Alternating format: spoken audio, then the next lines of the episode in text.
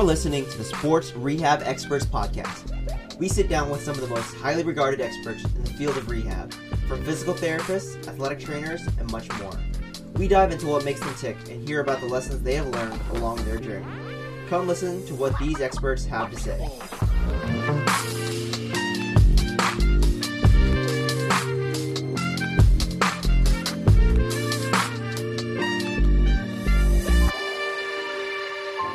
Welcome into the latest episode of the Sports Rehab Experts podcast. Today we have another great guest. Today we have Terrence Sgroi, the clinical lead at HSS Sports Medicine Center and also a consultant for the New York Mets. Terrence, welcome in. Thank you very much, Chase. Thanks for having me. Yeah, so Terrence, give us um kind of a little bit of background about kind of your upbringing and kind of what got you involved in uh, sports physical therapy in the first place. Yes, I mean, great question. I grew up about 40 minutes north of Manhattan in Rockland County. Um, you know, played sports my whole life. You know, got involved in little league baseball early, soccer. Um, essentially, you know, whatever my older brother was doing at the time. So a lot of sports growing up. Um, you know, through high school, same thing. Played sports in high school, and then uh, you know, baseball, hockey. Uh, never really great at one of them, so I played a couple, and then uh, I guess with baseball, once you know the ball started spinning on me and I couldn't hit it anymore, I realized that was the end of the end of the road for that. Um, but I think you know, growing up, seeing you know my parents and everything, I, I realized pretty early that I did not want to go into a job that you know was a desk job and sitting behind a desk all day, and you know really wanted to try and figure something out where I could help people um, so I started volunteering actually at a local physical therapy clinic when I was in high school, and it was an orthopedic, you know, clinic. So really nothing very sports specific or sports centered, and you know I enjoyed it. I think you know watching people you know come in on crutches and leave walking, or you know come in in a sling and leave raising their arm. There's something you know about that that sort of struck uh, struck a chord, and you know I, I guess that's sort of where it all started you know, as also with sports, you know, growing up early in New York, there's a lot of sports teams here. So, you know, Mets fan from, you know, as far back as I can remember. My father's a Brooklyn Dodger fan. So when they moved out, it was Mets only. So we'd grow up going to uh, Shea Stadium, you know, watching those guys. And, you know, it was always amazing to me, you know, from the age of five to now, still, what always got me was the pitchers how they're able to start in a static position and generate so much force and be able to throw the ball 90 plus miles an hour. I think that also is something that, you know, I was just, you know, amazed with from an early age. So maybe that's why I'm doing what I'm doing now. But, uh, but yeah, I mean, you know, general sports childhood, um, and you know, just a really a desire to try and help people. Um, I think you know coming up and, and you know in high school you know everyone wants to know what you're going to major in. And you know for physical therapy I, for me it was a master's program uh, but i had to decide early and i think it's tough. I mean you don't know. Uh, I, I, mean there's a lot that i didn't know in high school but you know i, I chose to go down that route and uh, it's one that worked out worked out well Right. And so um, you obviously had a strong sports like background growing up, playing them throughout your uh, like childhood. But did you realize that sports PT was like a realistic thing throughout PT school, or did you kind of um, figure that out later on after practicing for a while? Yeah, I'd say probably later on. Um, you know, with all the internships that we did during PT school, I did a you know, a standard neuro inpatient. I did a, another inpatient. I did two outpatient uh, orthopedic centers, and I knew that I wanted to be in the outpatient world. Um, I didn't really have as much exposure to pure sports uh, PT, and you know, in the outpatient centers, they saw some athletes and you know, high school or college athletes, uh, but I definitely knew I wanted to go into orthopedics I'd say as far as sports, um, after I started practicing, I, I realized that I wanted to be more in the sports world. Um, one of the doctors I worked with in New Jersey, he was um, he used to be one of the Miami Marlins team physicians, and he moved back to New Jersey and has his sports practice. And you know, we got to talking about baseball and you know things that he needs for his practice, and um, you know, I sort of at that point started tailoring my practice to more sports. Um, but it was it was later on. I, I, think you know when I graduated school, there was a lot that I had to figure out. Um, probably about five years into practice, I realized I wanted to focus most mostly on sports. Right. And what were some of those specific things that you did to kind of tailor how you treated patients or your practice to become like more of a sports centered clinician? Yeah, so I mean, it's really about knowing the athletes. Um, and on top of that, knowing the literature. So, you know, anytime I had an athlete come in, I would research, you know, their their position, their sport. I'd read, you know, tons of papers on particular injuries in their sports. Um, but as far as the clinic is concerned, you know, those patients you know, it might have progressed more towards obviously sports specific exercise at the end of their programs, doing some ball tosses. Um, you know, baseball players doing plyometrics. Um, some of our lower extremity athletes or, or, soccer players were doing, you know, cutting drills and some passing drills. So, you know, the there's obviously a big difference between just general orthopedics and sports, and I think that's sort of what I enjoy about sports is the pressure not only to get someone bending their knee, um, but the pressure to getting someone jumping again or, you know, running down a court. Um, or same thing with the shoulders, you know, and elbows, not just, you know, getting someone able to raise their arm again, but getting someone to the point where they could throw a fastball 100 miles an hour. So, um, yeah, I, I, think that the probably the biggest thing I did was research the athlete and research the uh, particular injuries to make sure that I understood exactly what they needed to be able to do. Um, and that essentially guided my treatment. Right. Um, so now that you've been, you know, practicing for a while and you've kind of guided your your uh, treatment style towards that sports centered thinking, uh, you're now the clinical lead at HSS. So kind of tell us a little bit more about your role in your current position. Yeah, so it's clinical lead. I've got full full caseload of patients. Um, you know, anywhere from you know youth, high school athletes to elite athletes, and then um, also just your everyday you know shoulder elbow patient. Um, so I've got a full caseload there. I also help run our overhead special interest group. Um, so we do all sorts of things at our centers with you know video analysis, biomechanical analyses, uh, musculoskeletal screens. Um, and then I also partake in upper extremity research. Um, so I'm always working on research projects, either with some of our uh, attending physicians or fellows or rehab. Um, and then just constantly talking to you know our physicians and maintaining relationships with with our physicians. So uh, every day is a busy day, um, and I try and really you know stay as active as I can in you know you know everything I'm doing. And I I think, you know, for me and even our hospital, we've got certain pillars where, you know, we've got a research pillar. So I try and maintain some level of uh, consistency. So I'm always involved in research, clinical education, um, and, you know, high level outcomes for all of our patients. Right.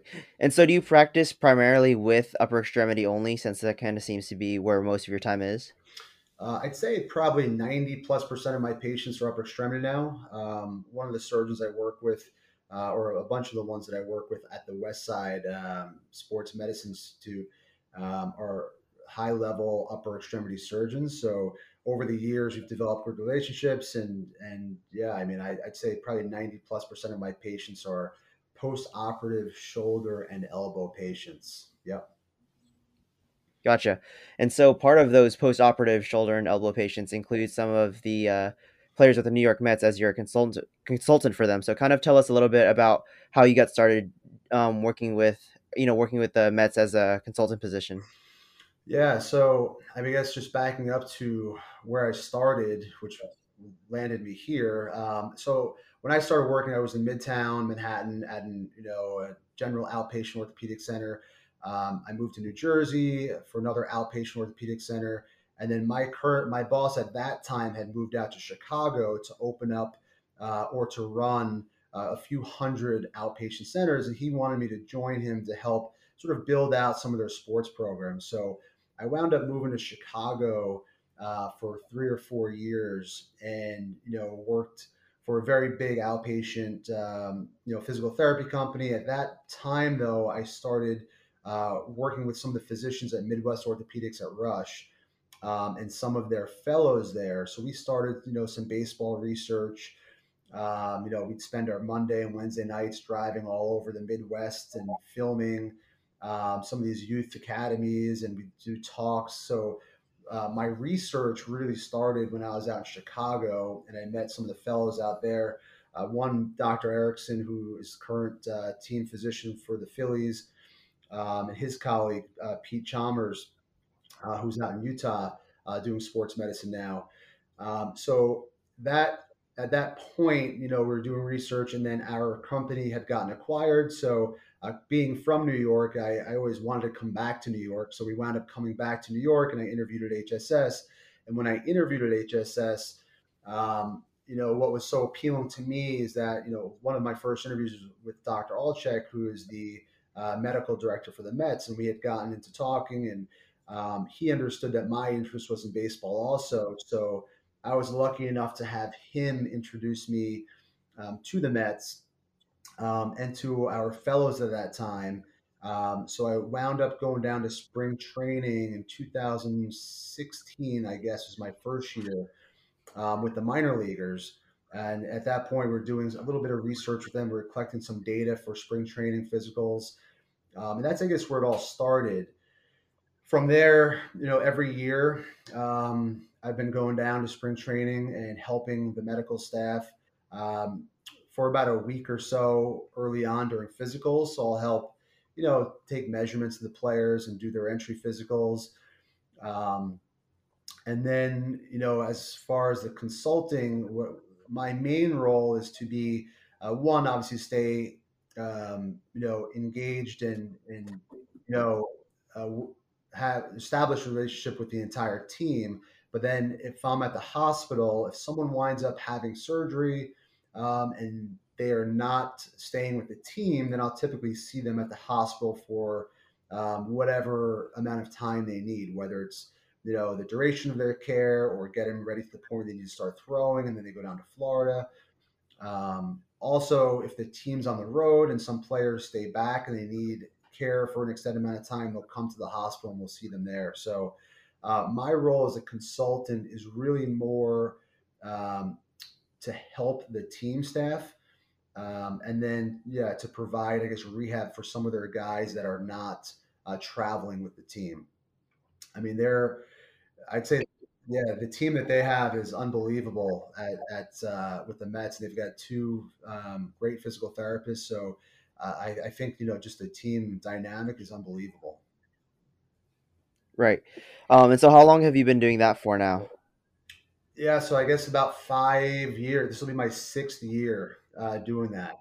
Um, and then, you know, yeah, during the home stands, I'll try and get over to the stadium during home stands for um, one or two games just to make sure that, you know, the guys are aware of who I am. So if they need to come to the hospital, that, um, you know, they know who I am and, and they're comfortable, you know, nice seamless transition from the stadium to the hospital. Right. Um, so you know, you work with the highest level athletes in baseball. Uh, so when you're treating um, your other shoulder or elbow patients in the clinic, whether it's like a recreational tennis player or high school baseball player, um, how does your treatment mindset change when you're trying to get them players ready to return to sport? Whether it's you know re- weekend warrior trying to be able to play pickleball versus your person that you're trying to get back to be able to crank 100 miles an hour. Yeah, I mean, honestly, I don't think it changes too much. I think with all of them, you know, my goal is to get each of my patients doing whatever they need to do. So whether it's swinging a golf club again or getting back to their high school baseball games, I think it's very similar. I mean, we go through the same criteria. Um, there's probably a little less pressure because their arm is not worth, you know, 10 or 50 million dollars. Um, but it's still, it's still, I feel like unless I can get my patients doing what they want, I am not happy. And I'd say, you know, we try and strive for perfection and making sure that, you know, our outcomes are are very high level and, and we, we get to achieve all our outcomes. So I'd say very similar. You know, if someone just merely wants to raise their arm, if I can't get them to do that, then you know, it's, that's on me in my mind. Right. And so I kind of wanted to take this time, uh, as you're such a, you know, upper extremity focused PT, is there any like soapboxes that you would like to share, share with everyone that you think every PT that is treating an upper extremity condition should kind of follow by? Um, we had an episode with uh, Meredith Chaput, who's very heavily involved in ACL research, and she kind of talked a little bit about how important quad um, activation is post ACL surgery. So, do you have anything similar for your upper extremity PTs? Yeah, I mean, I think early on, restoring range of motion is essential, and I think that starts, you know, very early. Um, I think reducing pain and inflammation will allow you to do that. Uh, when I started rehab very early on, I would try and push shoulders way too hard. And what I did was I think I created more inflammation, which made them stiffer and tighter. So early phases, I would say the most important thing for me is that uh, we regain range of motion. So whatever you need to do to minimize inflammation uh, and reduce pain, uh, and then gradually restore passive and then active range of motion because you've got to set the foundation. After that, for upper extremity, I'd say early scap activate scapular activation, making sure there's you know great scapular control. Um, depending on the athlete, rhythmic stabs for the shoulder for good rotator cuff control. And then I'd say really focusing on perfect movement before you start to strengthen.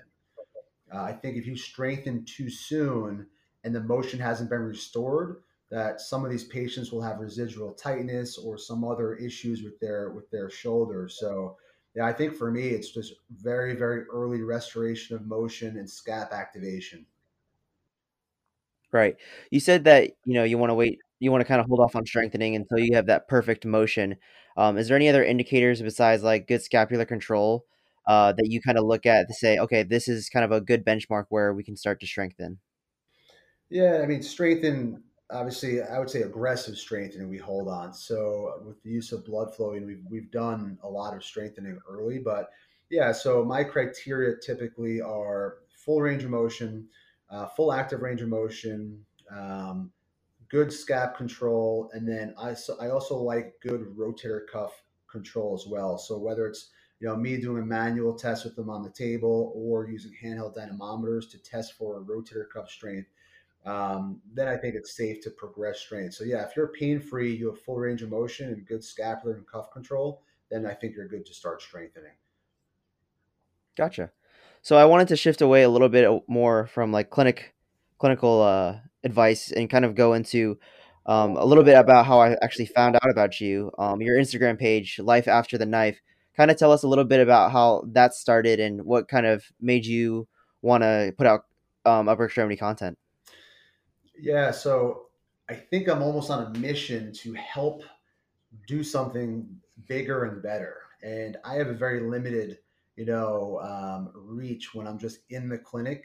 Uh, but through the use of Instagram, obviously, you know, you can reach the world. So I guess my initial thoughts with the page was that I can start to show people my experiences and what has worked or what has not worked for me to allow people that want to do essentially what I'm doing, uh, but get there a little quicker. So learn from you know some of my mistakes or what I you know could have done better and and and do it um, you know quicker than I have and, and learn from me.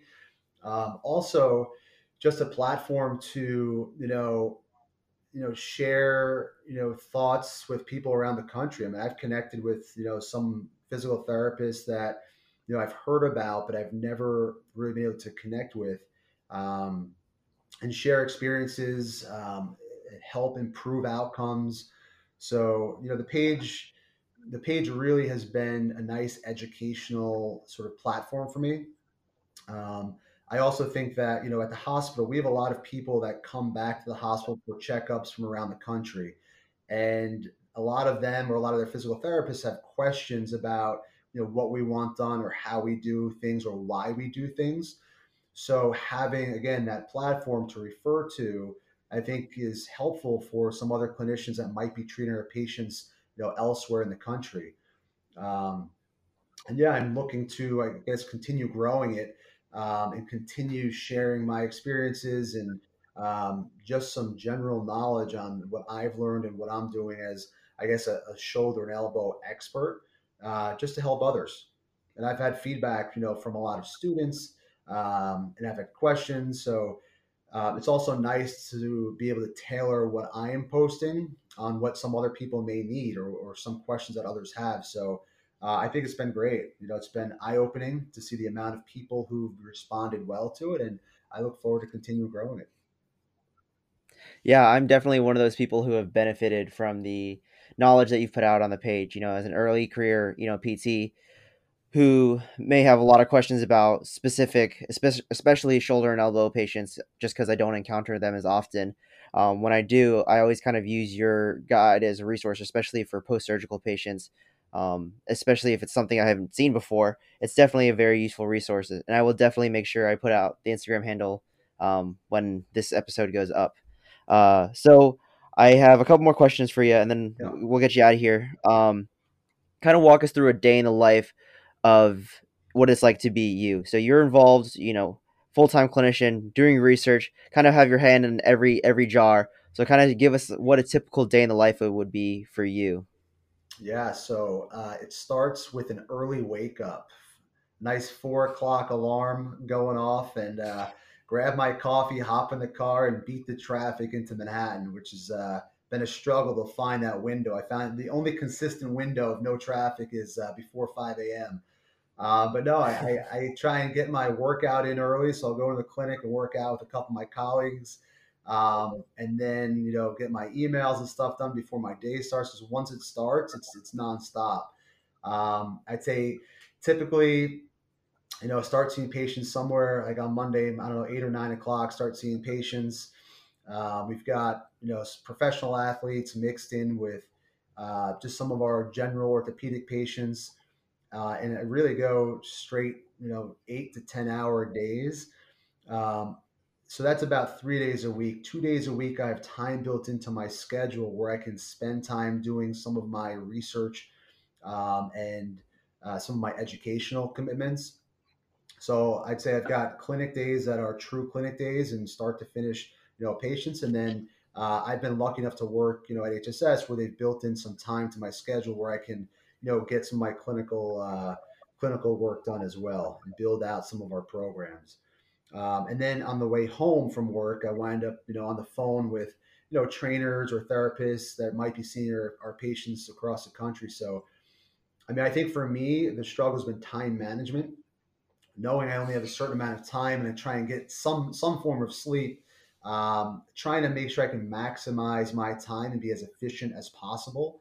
So yeah, if I'm stuck in traffic and I'm not listening to a podcast, I'm making phone calls or uh, and if I'm at work, I try and get in early, get everything done before my day starts and get organized because once I start, um, you know, it doesn't stop. Gotcha.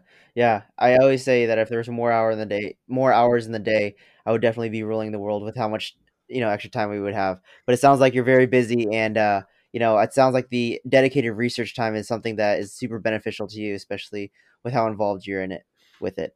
Yeah. All right, and so last question, Terrence, for you before we get you out of here. Um, I've I'm going to ask for two pieces of advice. One, if you're someone, if you're giving advice to someone that wants to be a baseball specific or upper extremity specific sports PT, and any advice that you would give to anybody that wants to be in sports physical therapy in any capacity, whether it's outpatient or in professional sports or in collegiate sports. Yeah, I'd say, I mean, it's definitely a lot harder to get into than you would have ever thought. Um, so I think just some advice would be one, be willing to make sacrifices, and then two, be willing to work harder than anybody else. Um, you know, I've seen people, you know, some therapists that just want to, you know, work nine to five and see professional athletes and work for teams. And it's just, that's not the way it works. I, I think, you know, for me, uh, you know, I've spent, you know, hours outside of my time trying to network and, um, you know, figure out what other people were doing that uh, worked for athlete, worked for sports and the sports teams. So I think the biggest piece of advice, if you want to work in sports, find someone that's doing it. Almost use them as a mentor and try and volunteer or try and you know spend intern. A lot of the baseball teams have internships.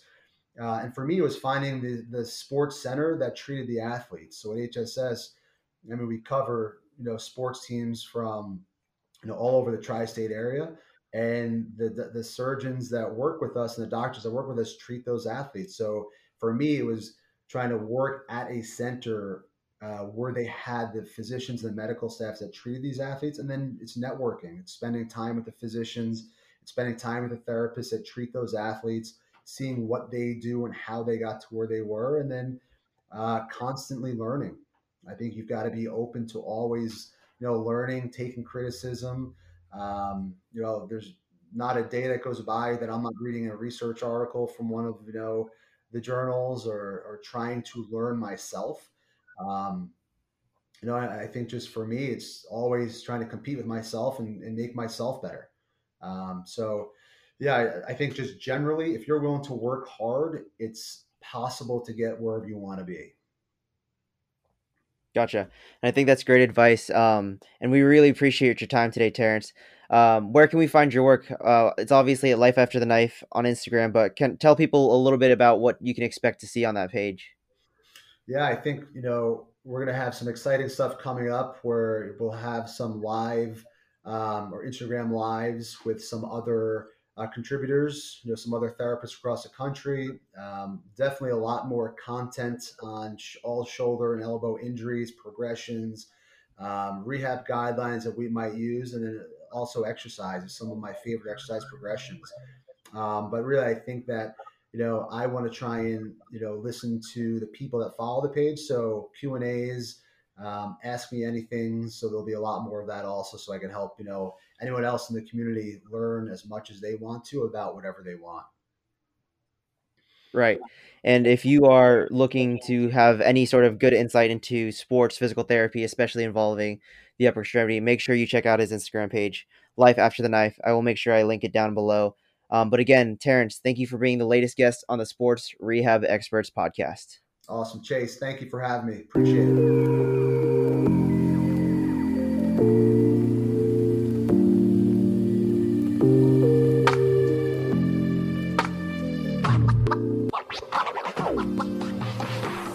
Thanks to Terrence Sgroi, consultant for the New York Mets, and HSS clinical lead for coming on to today's episode of the Sports Rehab Experts podcast.